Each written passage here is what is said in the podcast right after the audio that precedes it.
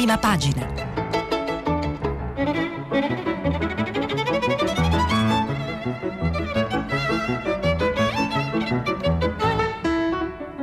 Questa settimana i giornali sono letti e commentati da Lucia Capuzzi, inviata del quotidiano Avvenire.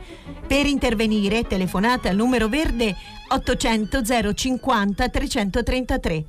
Sms WhatsApp anche vocali al numero 335 56 34 296.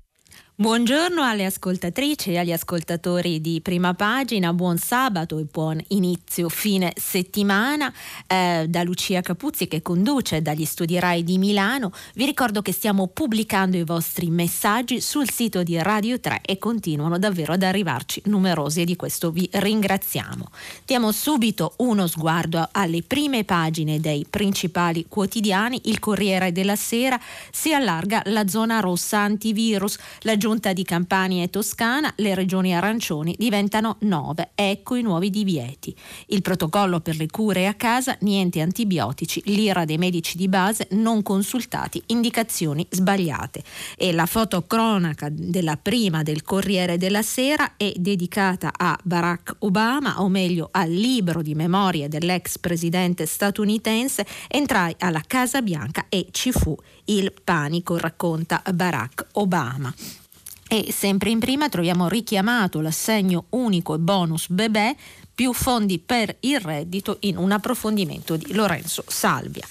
Prima pagina della Repubblica, anche in questo caso il titolo è sui nuovi divieti, mezza Italia in zona rossa, un piano per salvare il Natale. Chiuse anche Campania e Toscana, lockdown leggero per 26 milioni, arancioni Emilia, Friuli e Marche, il governo studia l'ipotesi di allentare il coprifuoco nelle feste, manovra altri 4 miliardi alle aziende in crisi. Ospedali al collasso, ma l'indice di contagio scende a 1,4. E in prima troviamo sempre una vignetta divertente di Altan, giusto per sorridere un po' di sabato. Chi molla prima, il Covid o Trump? Si domanda Altan. La stampa, prima pagina, De Luca, governo di sciacalli. L'ira del governatore per la campagna rossa. Il virologo Pregliasco, feste sì, ma senza nonni. Scatta il blocco anche in Toscana, oltre 40.000 contagiati, 550 morti. A Napoli scarseggia l'ossigeno. E in prima troviamo come fotocronaca eh, la questione delle elezioni americane di cui anche, di cui si è parlato anche poco fa a Radio Tremondo. Biden vince 306 a 232 chiama Conte, Trump niente vaccino a New York e un approfondimento viene richiamato di Alessandro De Nicola, quell'Atlantico sempre più largo. E in prima troviamo anche il richiamo alla prima rettrice donna della Sapienza e, una lettera di tre ragazze alla ministra Azzolina sul tema scuola. Prima pagina del Sole 24 ore, crisi Covid, manovra da 38 miliardi. Legge di bilancio, lunedì prossimo l'esame al Consiglio dei Ministri, poi l'arrivo alla Camera. Eh, cassa integrazione in deroga fino a giugno e plafond da 5,3 miliardi per quella ordinaria. La manovra per il 2021 vale 37,9 miliardi. Tra le voci principali dei 243 articoli c'è il rinnovo della cassa integrazione per oltre 5 miliardi e il nuovo fondo anti-Covid da 4 miliardi. Tra le misure di maggior peso finanziario anche una delle novità che arriveranno nel 2021, cioè l'introduzione dell'assegno unico per circa 3 miliardi e c'è anche il blocco dei licenziamenti fino al 31 marzo e sempre nella prima del sole troviamo alta eh, velocità Napoli-Bari, ultimo bando da 1,5 miliardi da Napoli a Bari in meno di due ore di treno contro le circa 4 di oggi. L'alta velocità Napoli-Bari fa un passo decisivo. È stato pubblicato ieri sulla Gazzetta Ufficiale UE il bando di gara per l'ultimo lotto della linea. La prima pagina del Fatto Quotidiano, De Luca vede rosso e scarica i flop sul governo. Nuove chiusure, anche Campania e Toscana rosse, Emilia Romagna, Marche e Friuli arancioni, calano l'indice RT e i ricoveri in terapia intensiva, stabili i neopositivi. Prima pagina di Avvenire, con rosso si frena. L'Istituto Superiore della Sanità, primi segnali di rallentamento dell'infezione, pure Toscana e Campania, fra le regioni a maggior rischio. Caserta, il dramma dell'ossigeno che manca, mentre la fotocronaca di avvenire è dedicata alla questione migranti, ai naufragi che si stanno susseguendo in questi giorni, tortura o morte sulla sponda eh, libica con un approfondimento di Tony Mira e Nello Scavo e sempre alla questione eh, eh migranti e sono dedicati vari approfondimenti all'interno del giornale, mentre l'editoriale è, è, dedicato alla questione etiope come il Nobel fa la guerra in questo editoriale di Paolo Lambruschi. Il foglio il nuovo mondo disegnato dal vaccino dei sogni, profitto, stato leggero, società aperta, seguire il modello dei vaccini per curare non solo la salute ma anche l'economia. E sempre sui vaccini troviamo nella prima del foglio e tutta l'Italia essere in zona rossa, il piano non c'è, logistica, catena del freddo, software, personale, approvvigionamenti di siringhe. L'Italia è in ritardo, caro Arcuri. Il messaggero, il Lazio resiste e blinda i confini, la capitale e altre province restano in zona gialla. Controlli in strade e stazioni, stop ai pendolari Covid. Campania e Toscana diventano rosse, De Luca all'esecutivo, dimettetevi altre tre regioni arancioni. E la fotocronaca è dedicata a Antonella Polimeni, la prima donna alla Sapienza, la prima rettrice donna della Sapienza. Il giornale sceneggiata napoletana. Conte chiude tardi la campagna, De Luca cambia linea e perde la testa. Vadano a casa.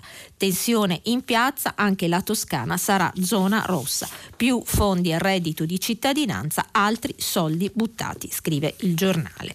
E eh, la fotocronaca è dedicata invece al TAR che respinge la riammissione al CSM di Davigo.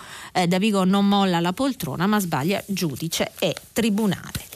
Il manifesto, fumata rossa e il titolo, il governo decide le nuove misure, Campania e Toscana zone rosse, Emilia, Friuli e Marche arancioni, De Luca perde le staffe, mentre a Napoli riesplode la protesta. Ieri in Italia 40.000 nuovi contagi, ma l'indice RT scende, speranza, si vede la luce in fondo al tunnel. E sempre sulla prima del manifesto troviamo la Cina riconosce Biden prima di Trump. Arriva il conteggio finale dei voti USA da Pechino il messaggio per il presidente eletto.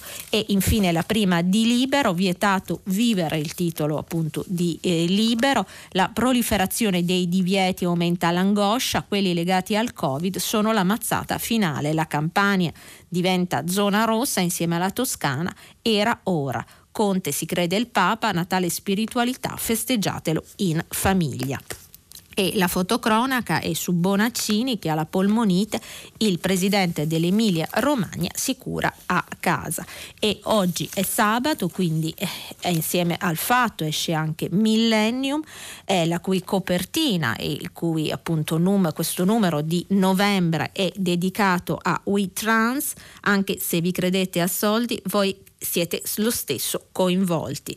Verso di De André perché l'Italia si divide sui transgender, la mappa dei gruppi all'attacco della legge contro l'omotransfobia, le storie delle famiglie con bambini e bambine che si sentono nati in un corpo sbagliato. E in questo eh, millennium di novembre troviamo anche un'inchiesta su Covid negativi ma non guariti se il virus lascia il eh, segno. E vediamo Passiamo alla lettura di qualche approfondimento che ho selezionato per voi dai giornali. Iniziamo col Corriere della Sera e parliamo di virus, ma parliamo di virus in una chiave europea. Andiamo in Germania e l'inchiesta del corrispondente Paolo Valentino sul Corriere affronta il caso Germania e un particolare rilevante perché nel paese di Merkel il virus uccide meno i tre segreti del modello tedesco.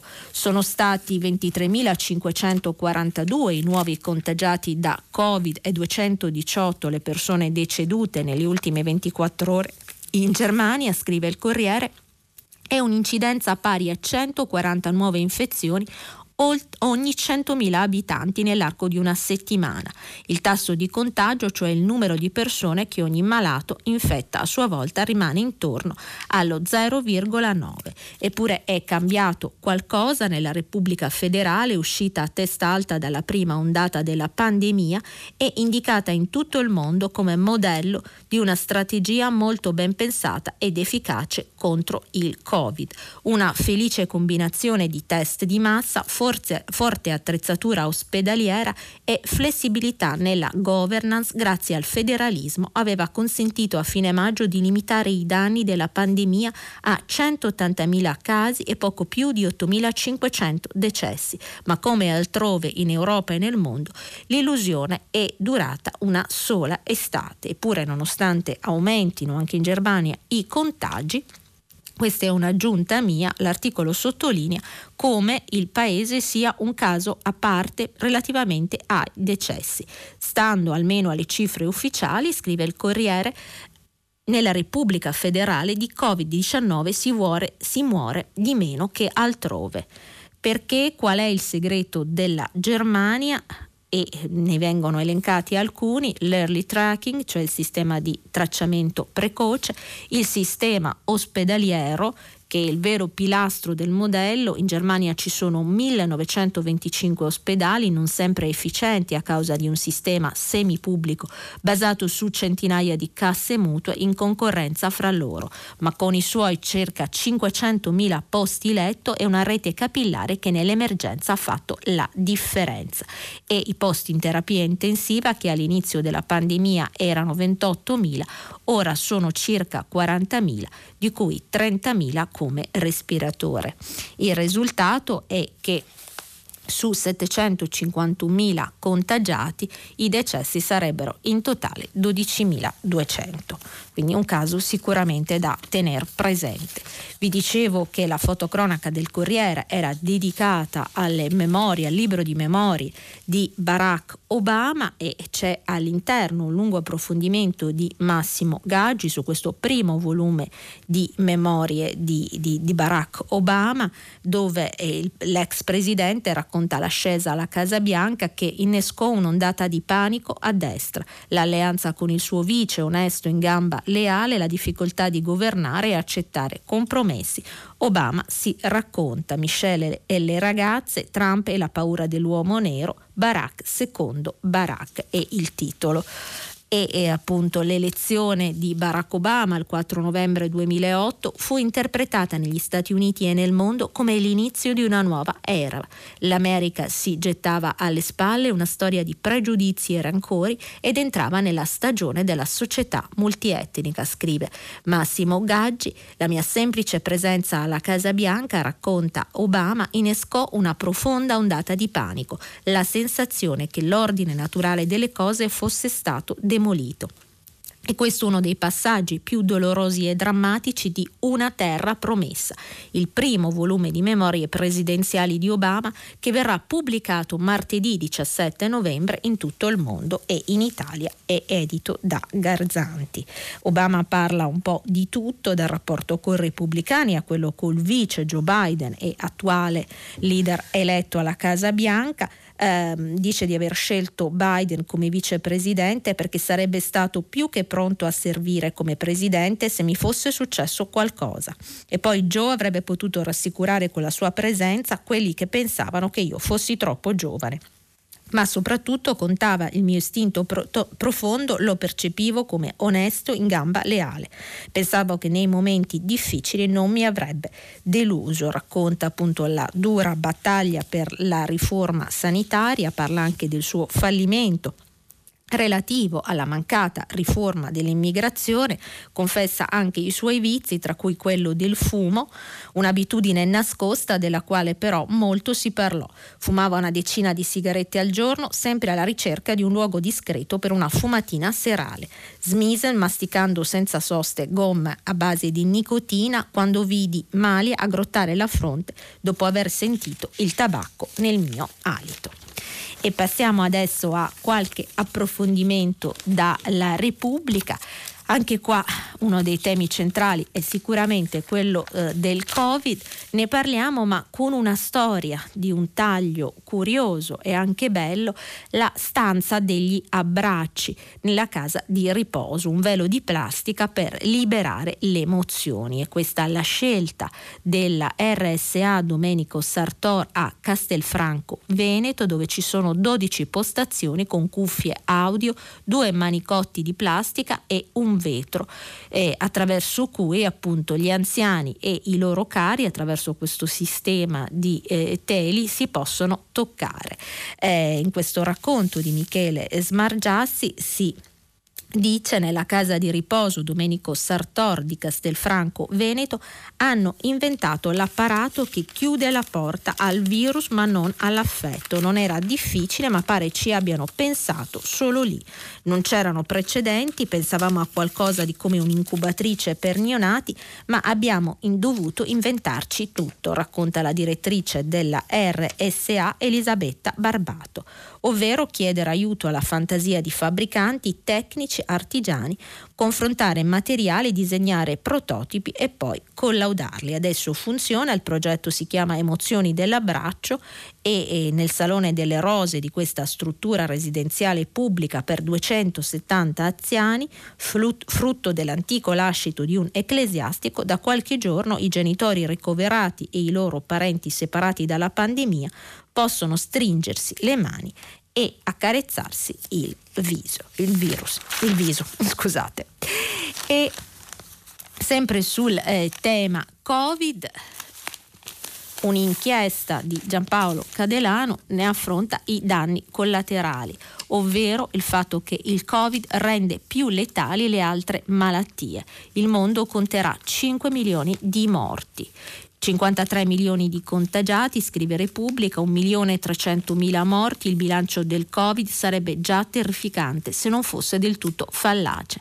In realtà le vittime sono molte di più perché lo sforzo sulla pandemia ha spostato energie del sistema sanitario e scientifico che erano indispensabili su mille altri fronti e un calcolo dei danni collaterali è più preoccupante del conto diretto delle vittime. A fornire le cifre sono la Federazione Internazionale Croce Rossa Mezzaluna Rossa che parla di eh, un aumento esponenziale delle vittime. Secondo il rapporto dell'Organizzazione Mondiale per la Sanità, 90 paesi su 100 segnalano problemi ai servizi essenziali e questo vale soprattutto per i paesi a basso reddito. In una situazione del genere le malattie pericolose diventano letali. Le stime del Fondo Globale contro TBC, AIDS e malaria parlano di un possibile raddoppio delle morti legate a queste malattie. Si prevedono 4,9 milioni di morti, cioè il doppio del livello attuale. E Oggi 14 novembre, un anno fa, esordivano in piazza a Bologna le sardine eh, un approfondimento di Ilaria Venturi su Repubblica si chiede che fine hanno fatto le sardine un anno dopo e soprattutto in tempi di Covid. Non siamo più strette ma non saremo mute, questo è il titolo dell'articolo, Sardini un anno dopo, il 14 novembre 2019 la prima manifestazione in piazza a Bologna, 12 mesi di alti e bassi, Sa- Mattia Santori, abbiamo fatto errori, eravamo impreparati al salto nazionale, cristallo. La pandemia ha aperto il vaso di Pandora non hanno più l'acqua delle piazze in cui nuotare, l'ultima gli è stata tolta dalle ordinanze anti-Covid proprio oggi a Bologna, giorno del compleanno. Non sono diventate un partito come molti pensavano, rimangono fuori dal PD in contrasto coi 5 Stelle, nuotano nel fondale dopo essere state sulla cresta dell'onda, a un passo dall'incontrare il Premier Conte. Esistono e resistono e vogliono diventare laboratorio di una nuova sinistra allargata. Un anno dopo le sardine e appunto eh, i protagonisti di quella esperienza, tra cui Mattia Santori, racconta non sentite parlare di noi perché stiamo mettendo radici, ora possiamo solo crescere. È una sfida ancora più politica, quella che ci attende, dove non ti puoi più accontentare di una rivoluzione individuale, tante piccole azioni non bastano al cambiamento. E passiamo a un tema differente, in un approfondimento di Ilvo eh, Diamanti racconta la popolarità di Papa Francesco, Francesco più popolare della sua Chiesa, dalla fede alla fiducia. Bergoglio riscuote il consenso di 7 italiani su 10 tra i praticanti assidui eppure tra chi non va a messa. E sempre su Repubblica, una storia che viene dalla Germania, dall'estero, una storia un po' più curiosa e leggera, giusto per prepararci al fine settimana contro la superstizione, gli spazzacamini di, Aber- di, Berlino realizzano un calendario in aiuto di cani e gatti neri e in questo racconto di Tonia Mastrobuoni rispetto agli animali dal pelo di altri colori sono sempre gli ultimi ad essere adottati e ora in Germania parte la campagna di sensibilizzazione realizzata dagli spazzacamino. Passiamo al tema scuola, un tema che molto interessa anche i nostri ascoltatori, come abbiamo visto anche dalle telefonate di ieri.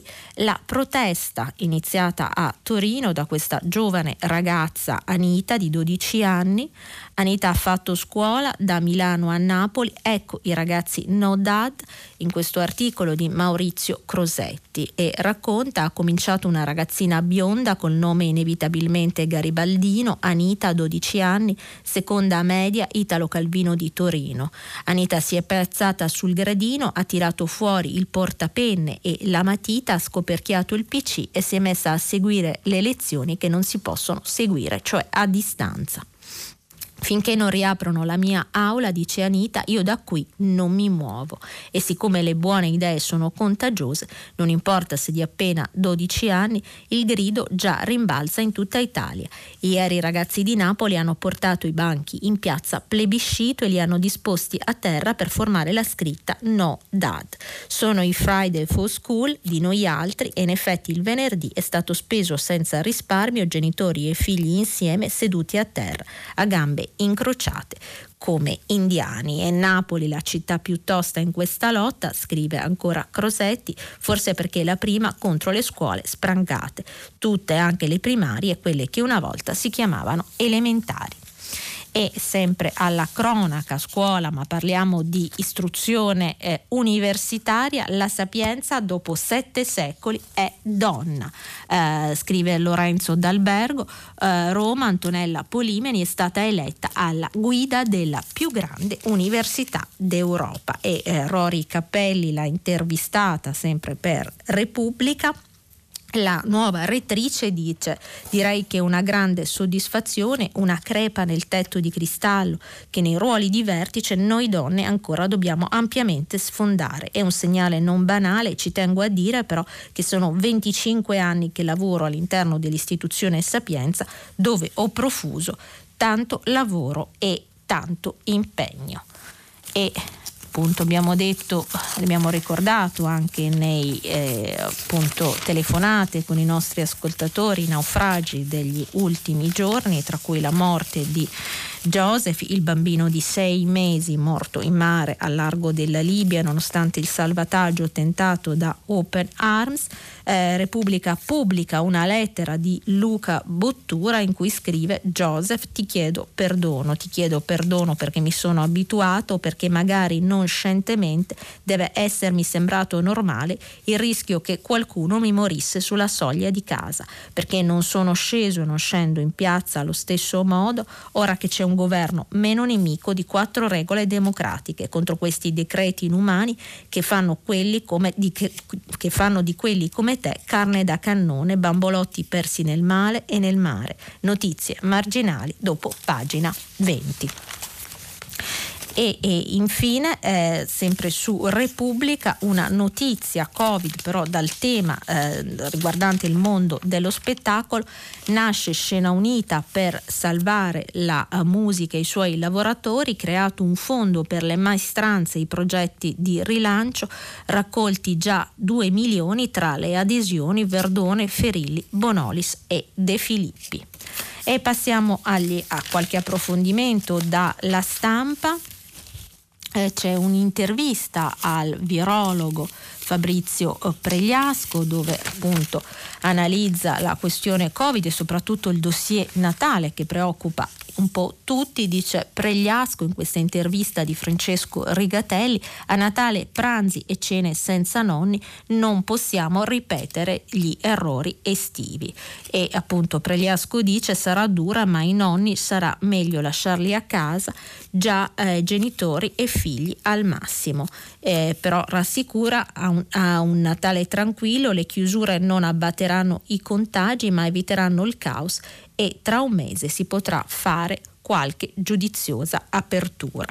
Sempre appunto sulla eh, stampa troviamo un approfondimento di Elisa Forte sulla battaglia degli studenti, la scuola in presenza e il futuro, la DAD un disastro da Torino, Schools for Future, si diffonde tutta Italia, in tutta Italia. Vi dicevo prima che nella prima pagina della stampa viene riportato lo stralcio di una lettera di tre ragazze, Alice, Elena e Sofia, alla ministra dell'istruzione Astolina e le ragazze chiedono, cara ministra, riapri le scuole.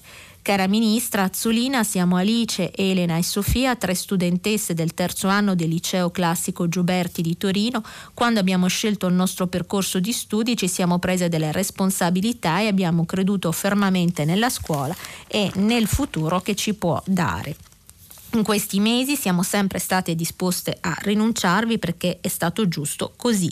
La salute è un diritto che viene prima di ogni altra cosa, ma pensiamo che a fianco di questo diritto sanitario ci sia anche quello legato all'istruzione che a lungo termine ci stanno negando e al quale non possiamo più permetterci di rinunciare e, e, appunto le ragazze concludono dicendo per permetterci di imparare nel modo migliore possibile e perché crediamo che questo possa essere fatto con le giuste precauzioni senza danneggiare la salute della nazione.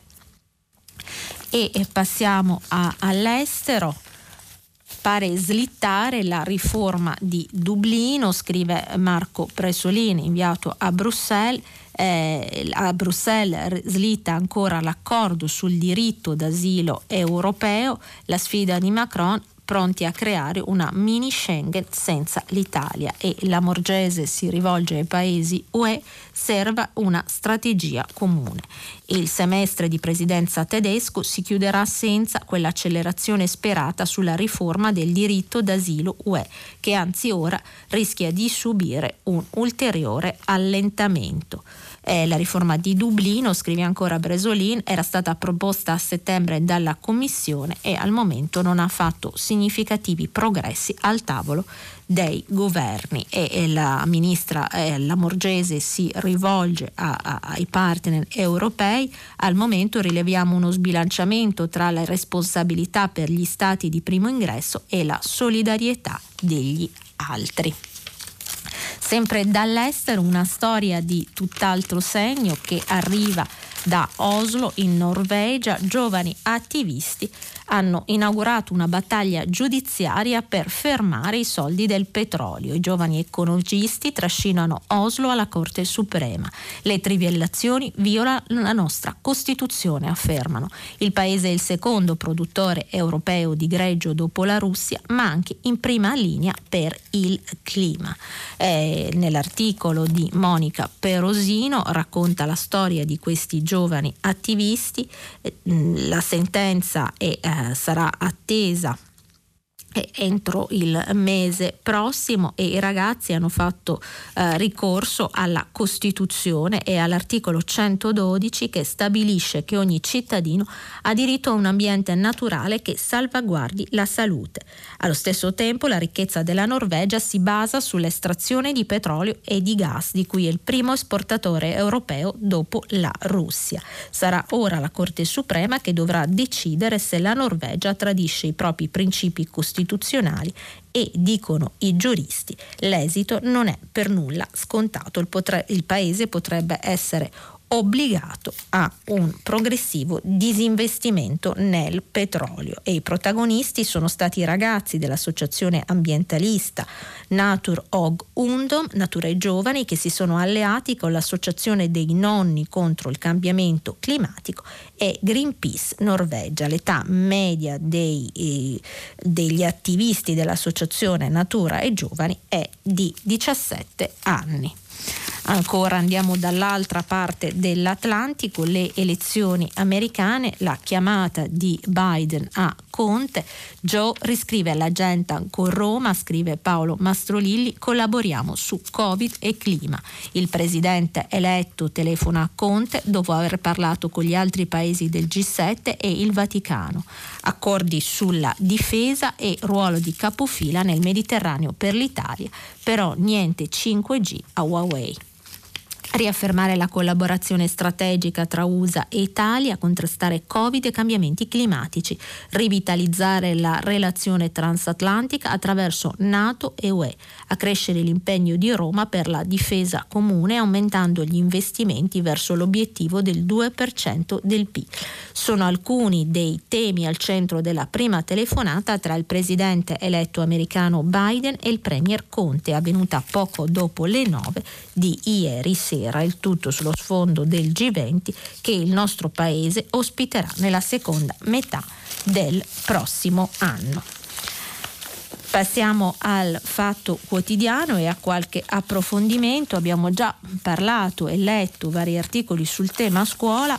Ora il fatto sceglie di, di, affrontarla con un articolo di Virginia della Sala da una prospettiva diversa col virus molti più bambini lasciano la scuola. La dispersione scolastica è un problema endemico per l'Italia, 100.000 studenti l'anno, ma la pandemia ha fatto esplodere il fenomeno.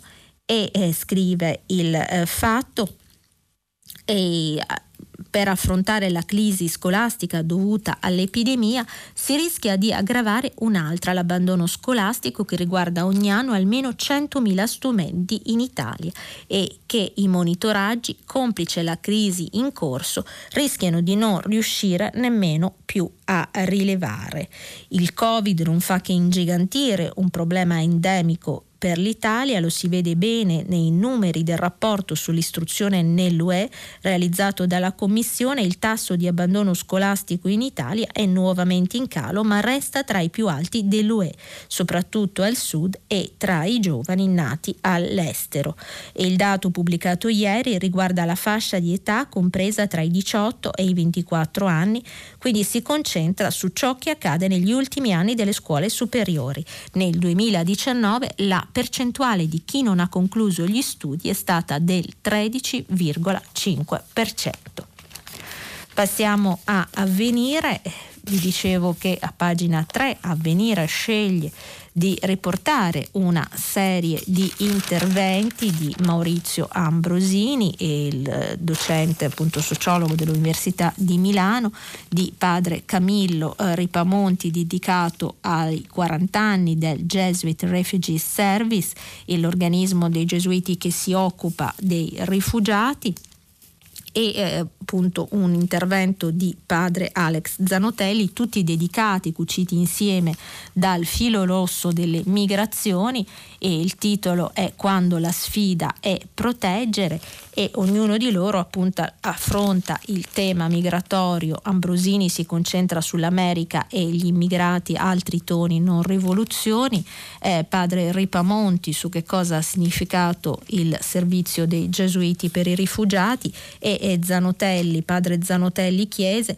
chiede le chiese il Sanctuary Movement come nelle città asilio della Bibbia dare rifugio a chi è minacciato di deportazione, esempi coraggiosi da Germania e da USA. E in prima pagina su Avvenire troviamo l'editoriale di Paolo Lambruschi sulla crisi etiope, come il Nobel fa la guerra, vulcano Etiopia, AB contro il Tigray.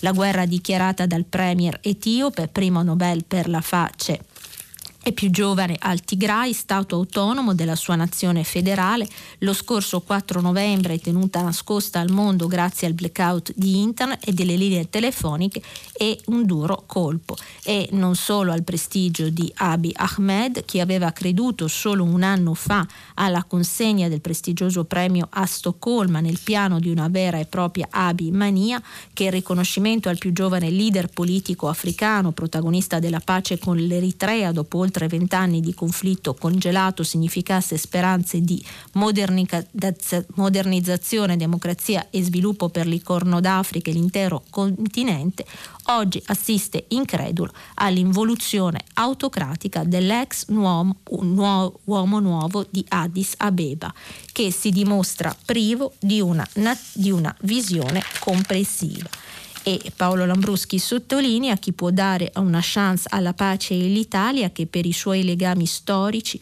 e l'opera della cooperazione internazionale è stimata e considerata super partes, è tempo di fare il possibile per fermare questo nuovo conflitto oscurato che può incendiare il Corno d'Africa e far ripartire le fughe lungo rotte migratorie bloccate dalla pandemia.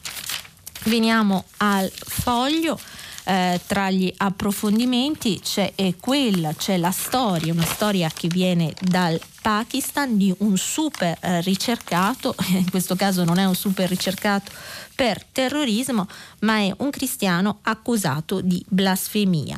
Faraz Parvaiz, che è dovuto fuggire in Thailandia, eh, su di lui i Taliban hanno messo una taglia di 124 mila dollari sulla sua testa. Sono un cristiano accusato di blasfemia e eh, appunto per aver pubblicato contenuti definiti anti-islamici sui social media e racconta la sua odissea, la sua fuga rocambolesca per cercare di salvarsi la vita. Ricordiamo che la legge anti-blasfemia viene spesso usata come eh, strumento di discriminazione e violenza nei confronti delle minoranze, ma anche spesso nei confronti degli stessi islamici che sono eh, processati e incarcerati per cosiddette offese all'Islam.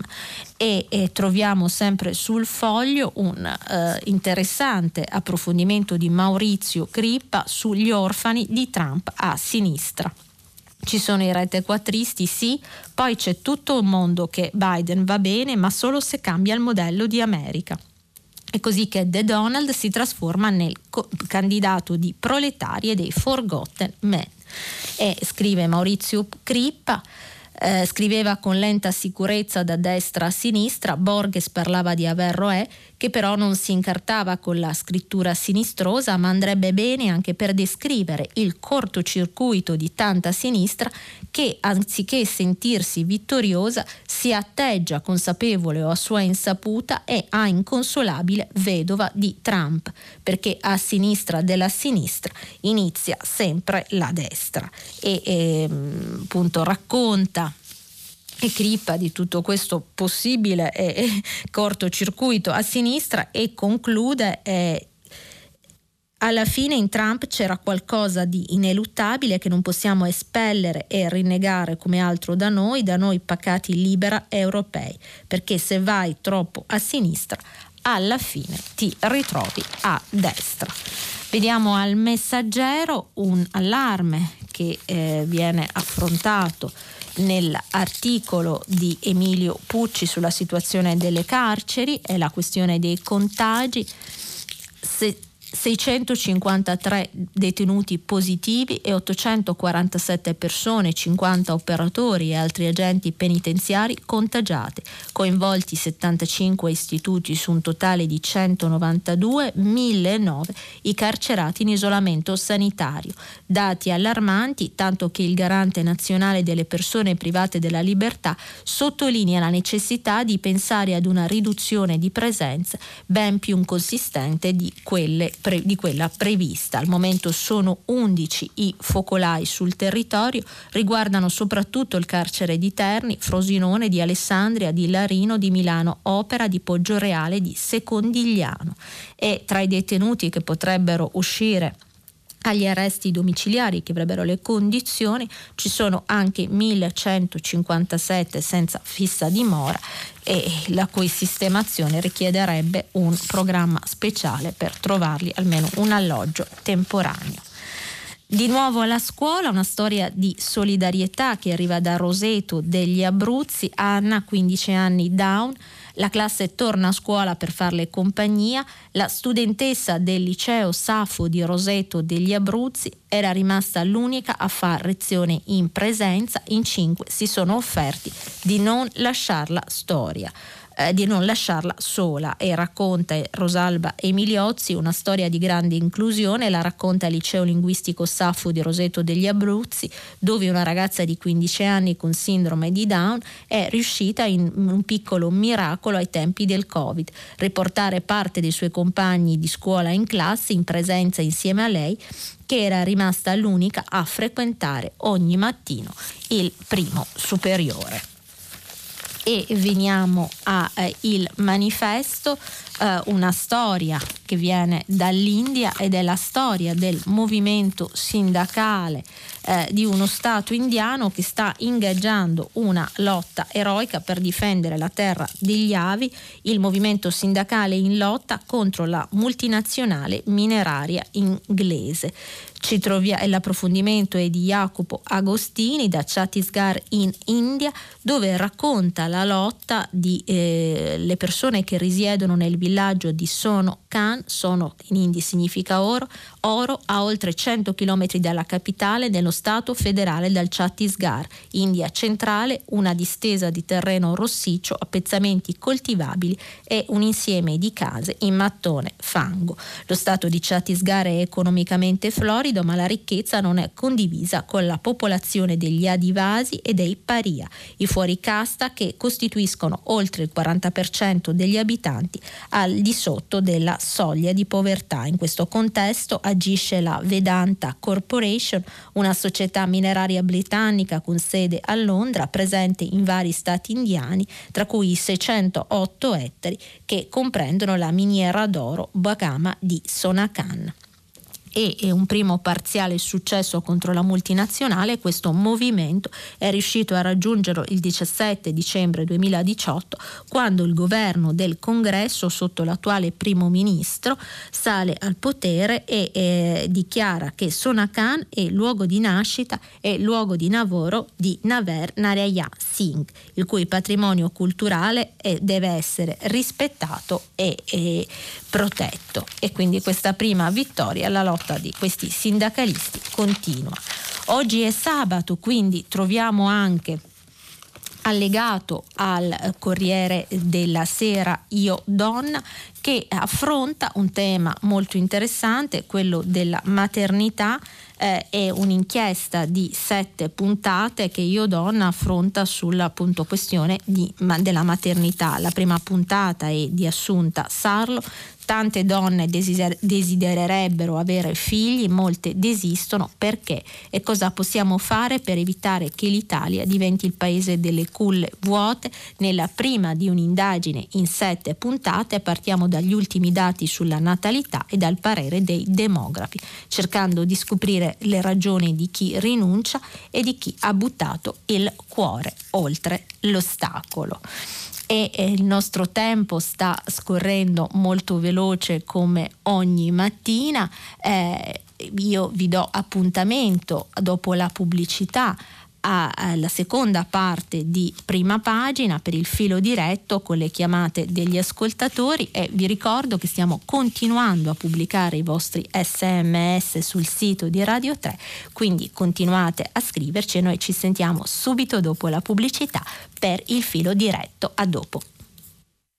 Lucia Capuzzi, inviata del quotidiano Avvenire, ha terminato la lettura dei giornali di oggi. Per intervenire chiamate il numero verde 800 050 333. Sms e WhatsApp anche vocali al numero 335 56 34 296. Si apre adesso il filo diretto di prima pagina. Per intervenire e porre domande a Lucia Capuzzi, inviata del quotidiano Avvenire, chiamate il numero verde 800 050 333. Sms WhatsApp, anche vocali, al numero 335 56 34 296. La trasmissione si può ascoltare, riascoltare e scaricare in podcast sul sito di Radio 3 e sull'applicazione Rai Play Radio. Buongiorno di nuovo alle ascoltatrici e agli ascoltatori di prima pagina, a quelli che si stanno collegati ora per il filo diretto e anche a quanti ci hanno ascoltato nella prima parte di rassegna stampa. Veniamo alle domande del filo diretto e vi ricordiamo che stiamo pubblicando i vostri messaggi sul sito di Radio 3 e già ne stanno arrivando davvero tanti eh, e li stiamo pubblicando man mano. Veniamo alla prima telefonata, pronto, buongiorno. Eh, buongiorno, mi chiamo Giovanni, chiamo da Roma. Buongiorno eh, signor Giovanni. Buongiorno. Volevo anche ringraziarla per la, per la pacatezza, il garbo. Per Sono io che ringrazio lei, grazie.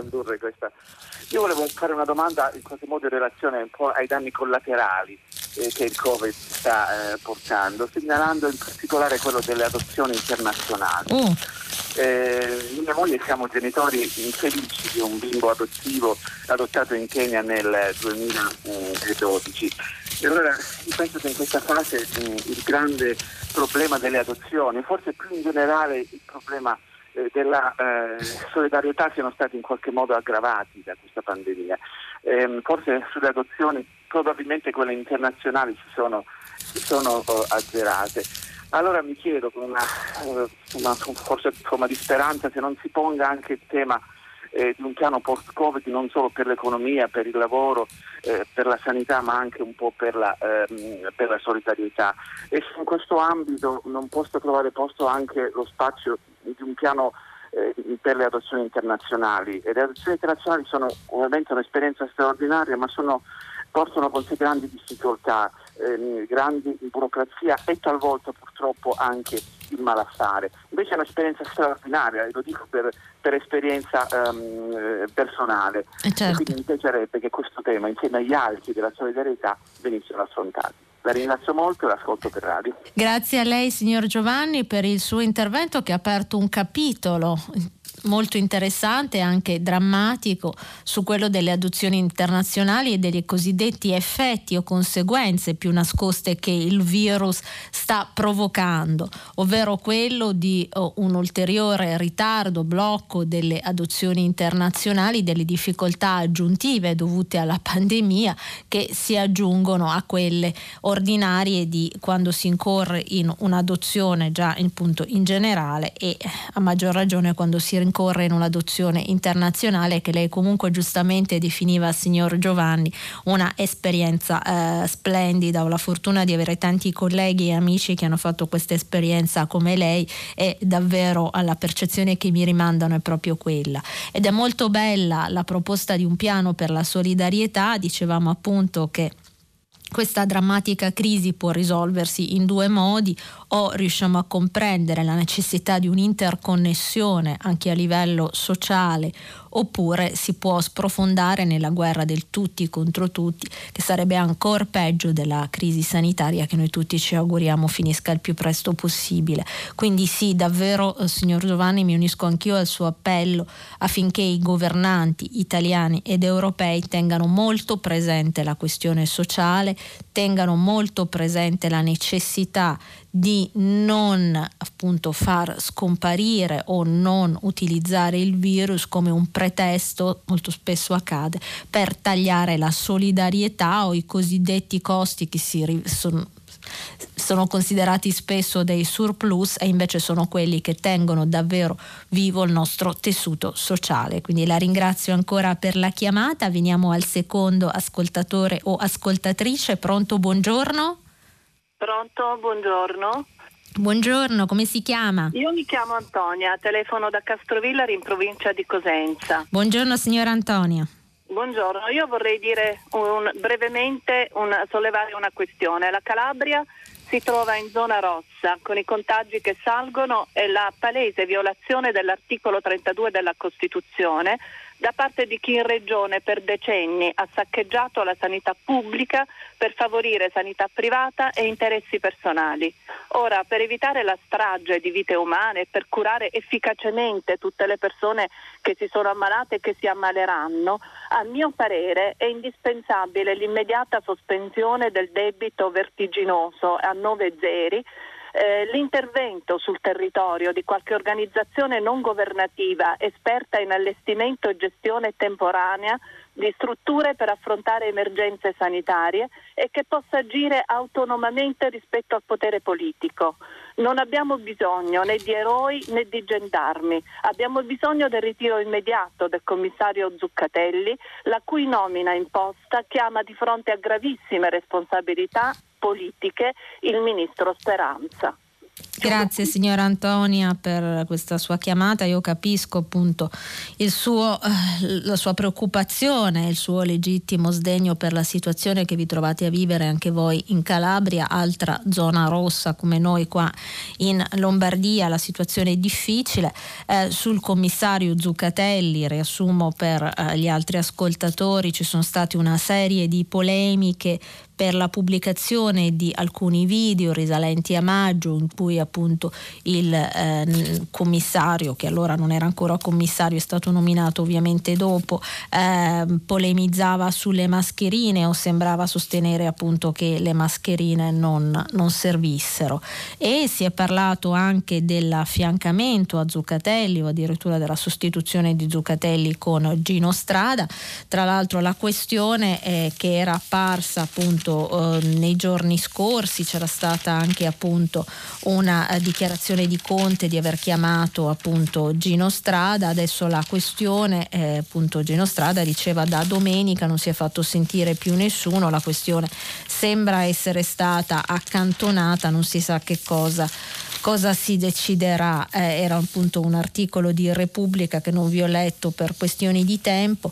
Gelo sull'ipotesi di strada commissario. Dopo Conte nessuno si è più fatto sentire. E in questo articolo di Alessia Candido eh, racconta appunto eh, che il presidente e fondatore di Emergency avrebbe detto da domenica nessuno si è fatto più sentire, eppure il fondatore si era detto pronto a dare una mano anche in Calabria. Quindi non si sa sa più che cosa si decida per la regione, certo che delle forme di, di, di decisione sono, sono, urgenti, la signora Antonia richiamava appunto la gravità della, della situazione in Calabria e la necessità che la politica si faccia carico di questa, di questa, situazione. Quindi la ringrazio davvero.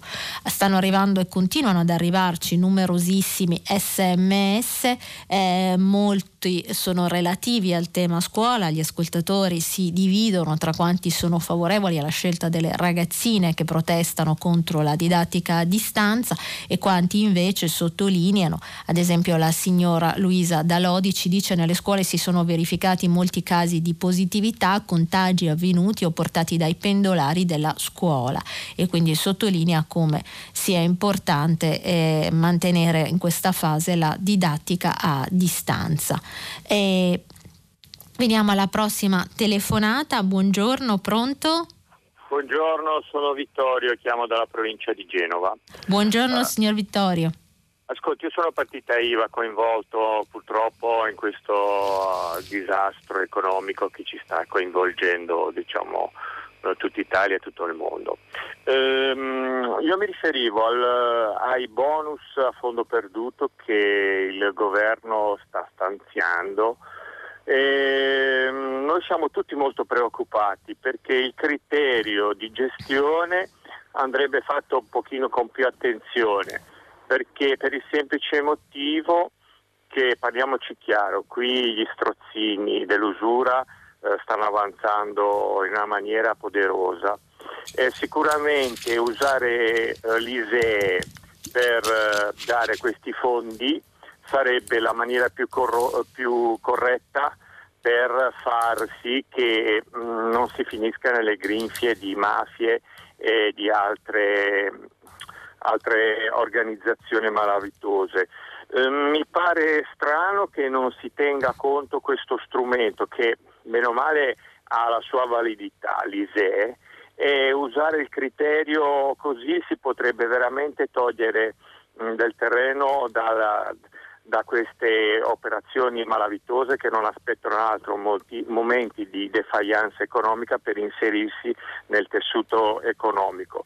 Quindi se qualcuno del governo è in ascolto tenga presente questo strumento molto importante che è l'ISEE per dare i fondi a, alle persone che siamo bloccati qui per il lavoro, perché eh, noi qui nella zona di Genova si sa benissimo che ci sono la malavita mm, organizzata, si sta prendendo tutto con queste scamotage, perché ci sono anche partite IVA che grazie a Dio non hanno bisogno dei 700, 1000 euro, 600 euro che arrivano dal governo.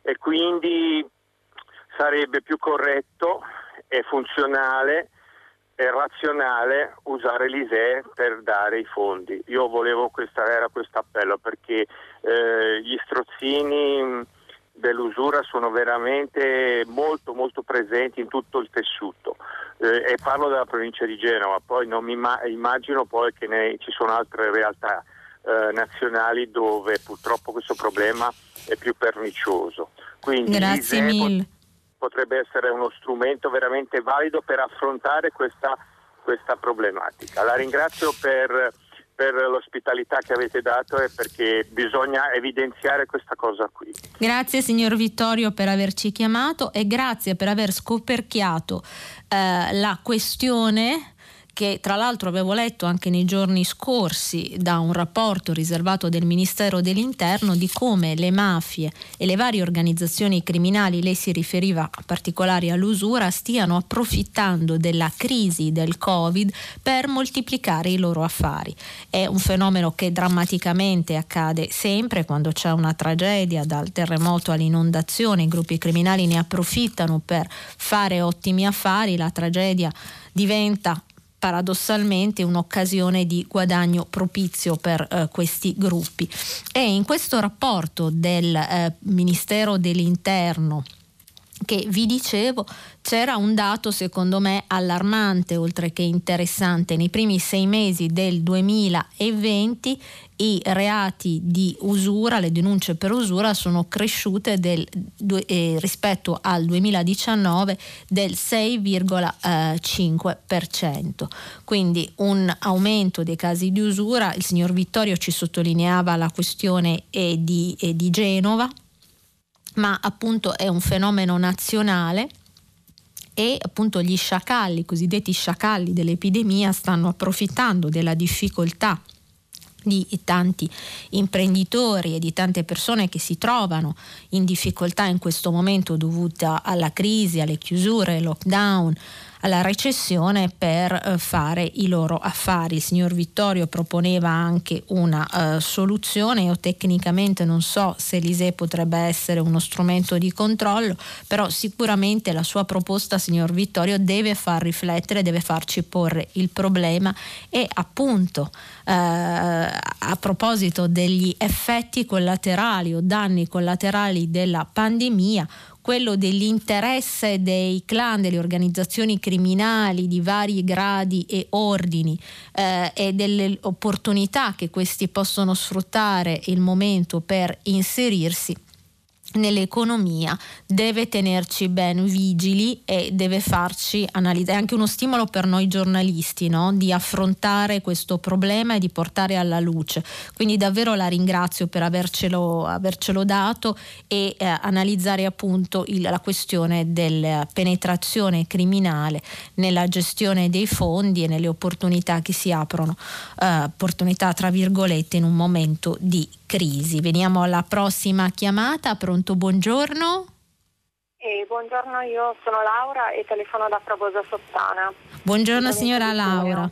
Buongiorno, io volevo commentare l'articolo che ha menzionato sulla stanza degli abbracci, quella casa di riposo meravigliosa di Castelfranco Veneto. Eh, qualche giorno fa io ho visto un filmato su questa specie di incubatrice alla televisione, alla vita in diretta, e vedere questa signora anziana che stringeva la mano del, della figlia portandosela al viso mi ha davvero commosso. E, ehm, purtroppo però nella stessa trasmissione ho anche ascoltato la registrazione della voce di un'altra operatrice di una casa di riposo di Catania o vicino a Catania che vessava in modo veramente tremendo un uomo di 100 anni perché si era sporcato. Nella cronaca a dir poco terrificante di quanto accadeva in quella casa di riposo veniva affermato che tre operatrici erano state sospese per nove mesi e il direttore per 12 mesi, mi pare. Ora, a parte il fatto che in quel momento l'istinto è quello di metterli al muro, però io penso che persone così emotivamente insensibili non possano cambiare con nove mesi di sospensione. Sono persone frustrate, probabilmente vessate a loro volta dalla vita, ma non possono e non devono tornare a lavorare con soggetti fragili, mai più, perché se lavorassero in una scuola dell'infanzia vesserebbero i bambini, se lavorassero in un canile maltratterebbero le bestie e in una fabbrica gli operai. Sono persone che a loro volta hanno bisogno di aiuto, che vanno messe in terapia, eh, e che devono lavorare in ambienti dove non possono mai più fare del male ad alcuno. E ultima cosa e poi concludo, io volevo sapere che fine ha fatto la legge che avrebbe dovuto imporre le telecamere laddove ci siano persone che non possono far valere le proprie ragioni. E la ringrazio. Grazie a lei signora Laura, anche a me ha molto colpito eh, la, l'articolo sulla stan- la, la stanza degli abbracci, no? questa idea che appunto le, la stanza degli abbracci sia un luogo in cui si coltivi anche la parte di emotività dei pazienti, si cerchi appunto di, eh, degli ospiti delle, delle, case di riposo che non possono eh, stringere o avere contatti eh, da parte del, de, dei familiari a causa della pandemia, giustamente per appunto questioni di, di sicurezza. Il problema appunto era trovare un modo per garantire la sicurezza, ma anche garantire questo, questo, bisogno di emotività, tra l'altro nell'articolo raccontava, c'erano diverse storie di eh, anziani che raccontavano l'emozione di aver potuto stringere per la prima volta eh, un, un parente dopo tanto tempo, un figlio o un nipote e, e appunto eh, c'era stata, mh, e raccontava l'articolo in questione, è un articolo di, di, Repubblica. Capisco anche il suo dolore, signora Laura, quando si vedono appunto maltrattamenti sui più fragili, che possono essere gli anziani, ma possono essere eh, anche i, i, i bambini negli, nelle scuole dell'infanzia, possono essere appunto determinate categorie di lavoratori. Lei mi chiedeva di quella uh, legge legge, eh, o meglio proposta di legge che è stata approvata alla Camera il 23 ottobre del 2018 sulle telecamere in alcuni luoghi. Purtroppo appunto dopo l'approvazione della Camera il progetto langue, eh, la pandemia nel frattempo non ha accelerato i processi legislativi e quindi si è rimasti un po' così nel, nel guado. Tra l'altro quello delle case di riposo, delle RSA in occasione delle pandemie, ci sono state anche proposte della politica di pensare ad altri sistemi invece che la RSA come struttura in cui vengono concentrati tanti anziani insieme, pensare ad altre strutture magari più piccole in cui gli anziani si autoaiutino, forme di solidarietà intergenerazionale, è un problema, è una questione molto spinosa. Credo che anche in questo caso il Covid ci abbia mostrato, insomma, un po' dappertutto il Covid è stato un grande ed è un grande acceleratore di una serie di nodi irrisolti nel nostro tempo. Eh, ci costringe a vedere, a focalizzare l'attenzione su una serie di questioni, appunto quella delle RSA, le case di riposo per, per gli anziani, che rimangono un po' in una zona di cono d'ombra eh, quando in situazioni tra virgolette normali e che con la pandemia sono, sono riesplose e ci costringono a guardare e anche a provare soluzioni coraggiose. Mi faceva molto effetto pensare che solo questa casa di riposo di Castelfranco Veneto avesse pensato a una stanza degli abbracci, che eh, le altre case di riposo non avessero potuto pensare a una soluzione soluzione non dico identica ma simile, ma a considerare anche questo, questo aspetto. Quindi ancora grazie alla signora Laura, continuano ad arrivarci numerosi i vostri sms ehm, o il signor Franco ci scrive fra Napoli e Bari come in tutta Italia non serve l'alta velocità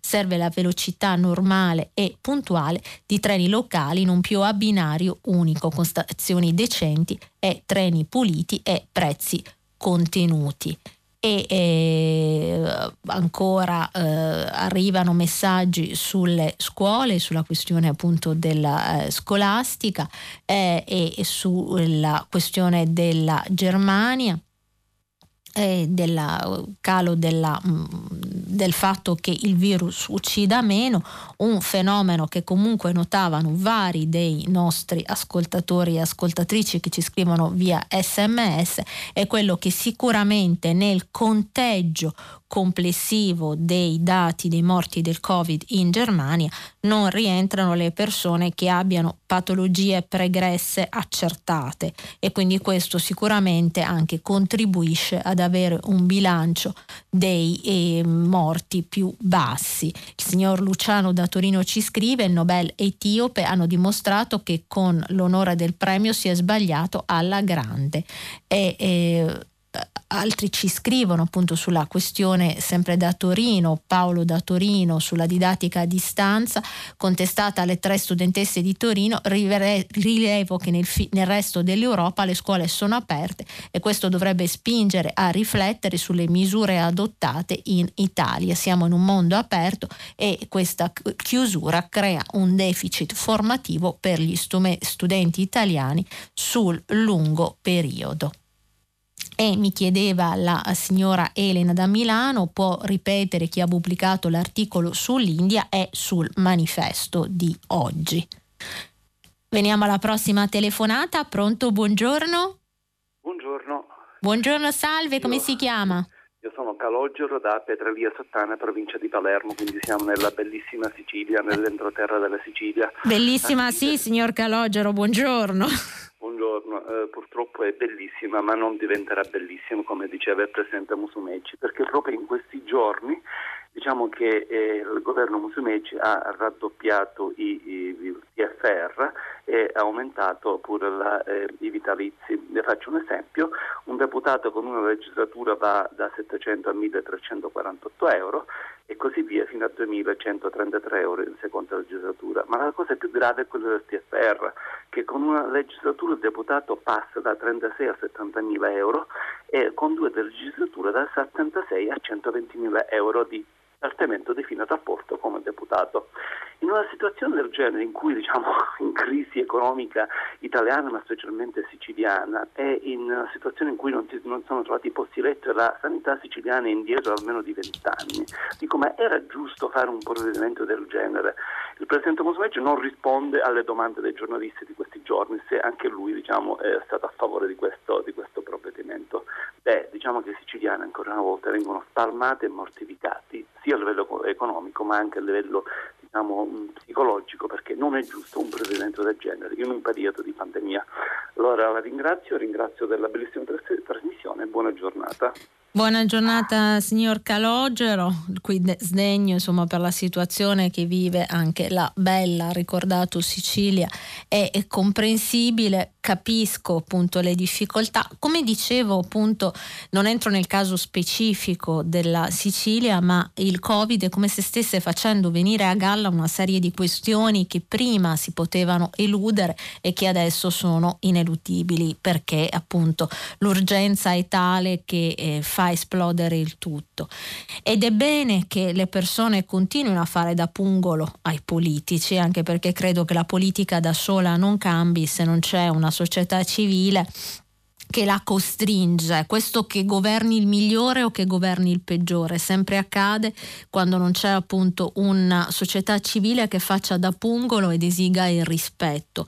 E, e quindi mi fa molto piacere sentire tanta partecipazione da parte degli ascoltatori di prima pagina anche un sabato mattina abbastanza presto quando magari tanta gente ancora sta, sta dormendo, vedere le persone coinvolte che si interessano è davvero molto bello. E sulla questione della nuova rettrice o rettora della Sapienza, stanno arrivando molti sms, una questione è quella che pone la signora Elisabetta, se si dirà rettrice o rettora, io credo rettrice, eh, la questione della declinazione dei nomi al femminile è sempre eh, complicata, eh, sempre su, sulla questione c'è addirittura qualcuno tra i nostri ascoltatori che dice eh, ma per favore voler declinare a tutti i costi al femminile ruoli e mestieri per una presunta parità di genere è davvero patetico patetico, dice la signora Angela da Reggio Emilia, oltre che inopportuno è sgradevole all'udito, rettrice, architetta, ministra, sottosegretaria e altro ancora, ma davvero abbiamo bisogno di questi contentini.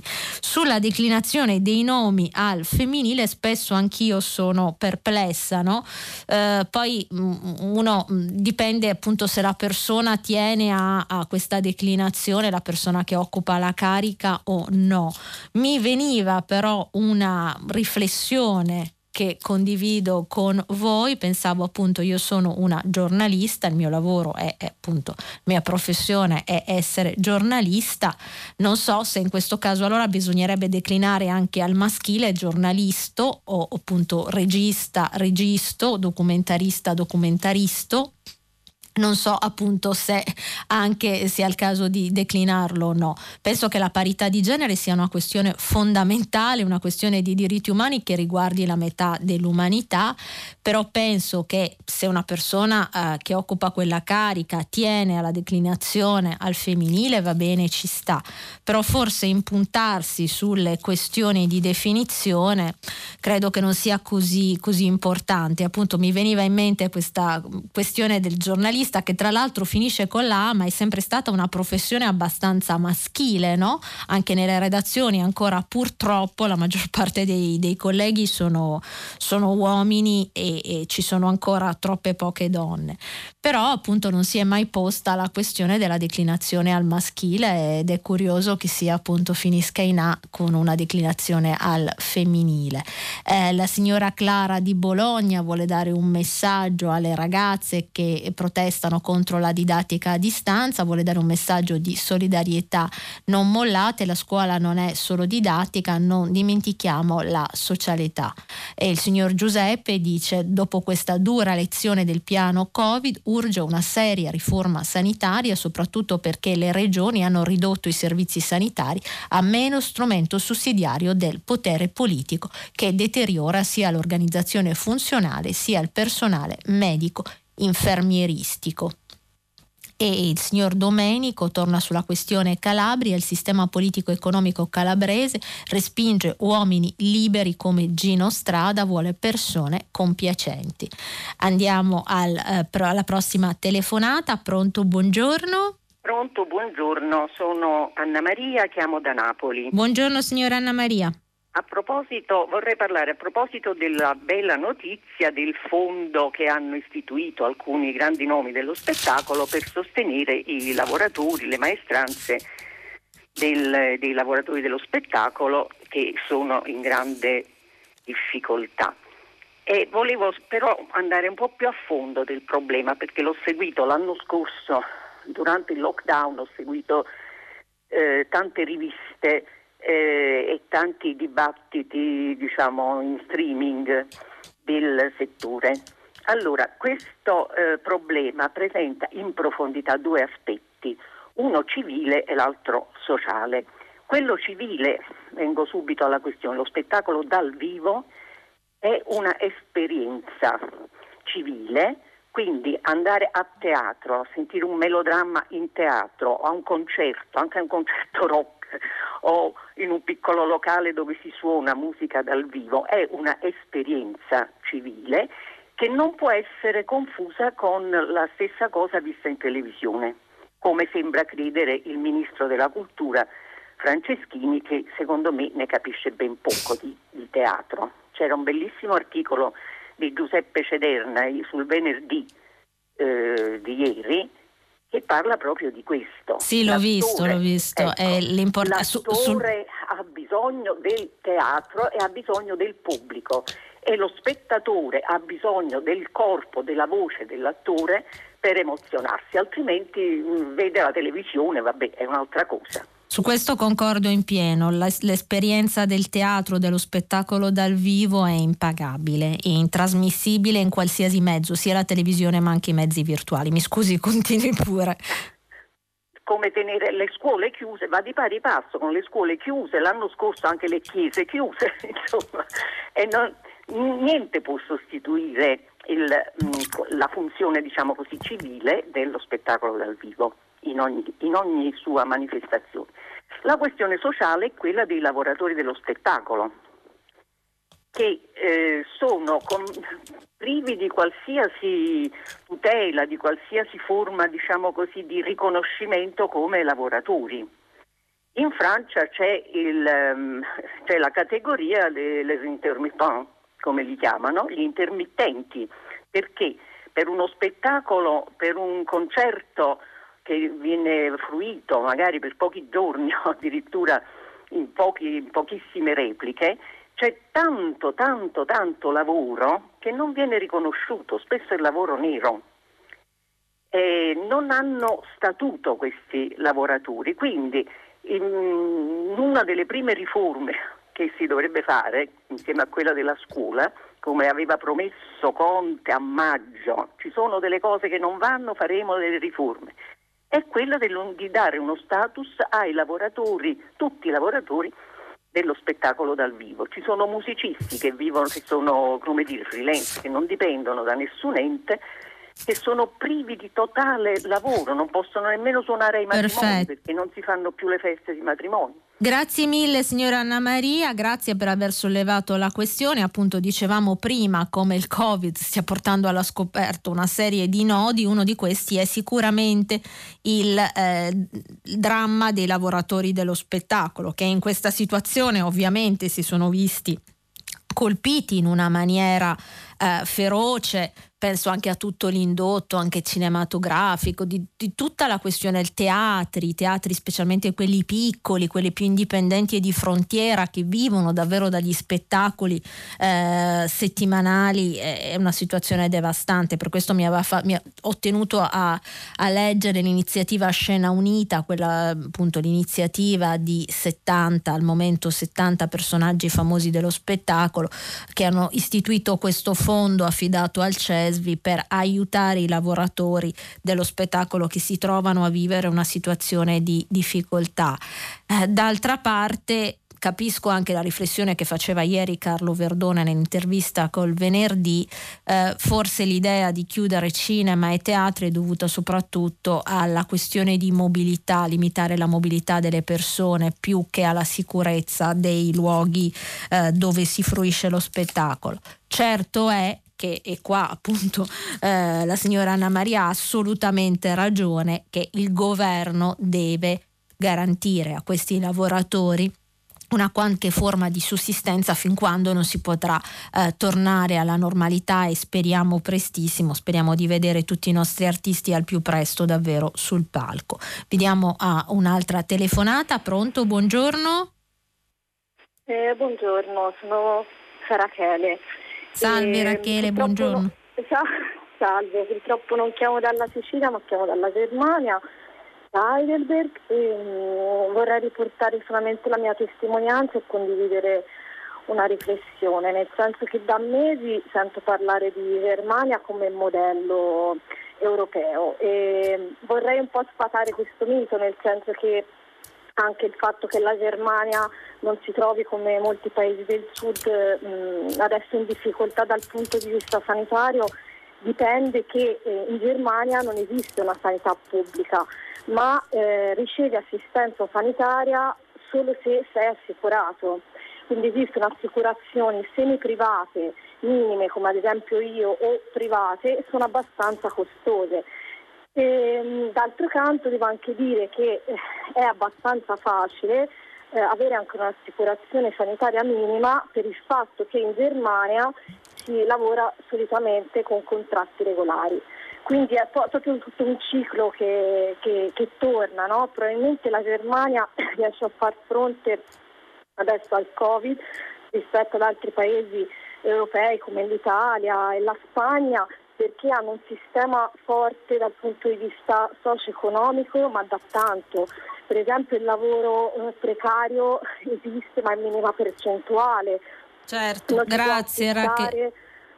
Questo è, è, un po' un mito da sfatare, probabilmente dovremmo prendere esempio da loro per altre cose. Le aggiungo solo una cosa, io sono, stata, um, sono toscana, sono di Pisa, sono stata a fine settembre a Pisa e vedo che per strada in generale, nei supermercati e nei negozi c'è molto più rispetto delle regole che qui. Io spesso prendo l'autobus e trovo persone senza mascherina. Eh, grazie Rachele, innanzitutto per ascoltarci dalla Germania e anche perché fa bene insomma eh, sfatare un po' i miti e gli stereotipi, sicuramente ha, ha, ha, ragione quando ci dice che il sistema tedesco è differente, è da molti più anni che è molto più solido e quindi anche in questa gestione della pandemia si trova in qualche modo avvantaggiato, però davvero grazie per aver voluto sfatare insomma un po' di miti e di, di stereotipi. Vediamo se ce la facciamo un'ultimissima telefonata telefonata. Pronto, buongiorno.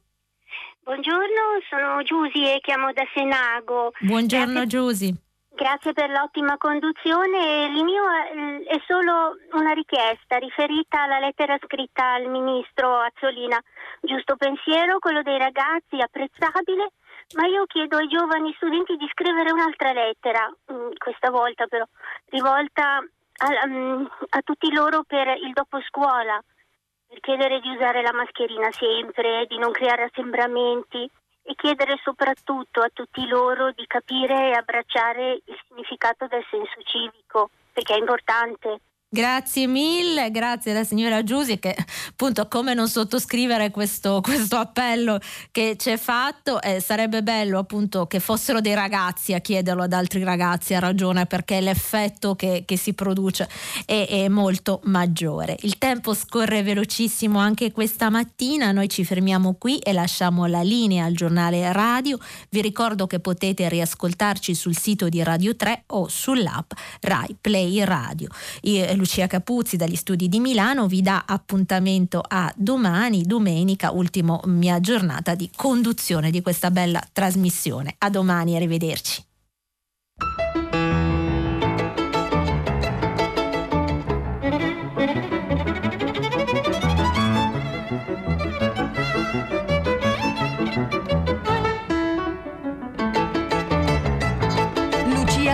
Inviata del quotidiano Avvenire, ha letto e commentato i giornali di oggi. Prima pagina un programma cura di Cristiana Castellotti. In redazione Maria Chiara Beranec, Natascia Cerqueti, Manuel De Lucia, Cettina Flaccavento, Giulia Nucci. Posta elettronica, prima pagina, chiocciolarai.it. La trasmissione si può ascoltare, riascoltare e scaricare in podcast sul sito di Radio 3 e sull'applicazione Rai Play Radio.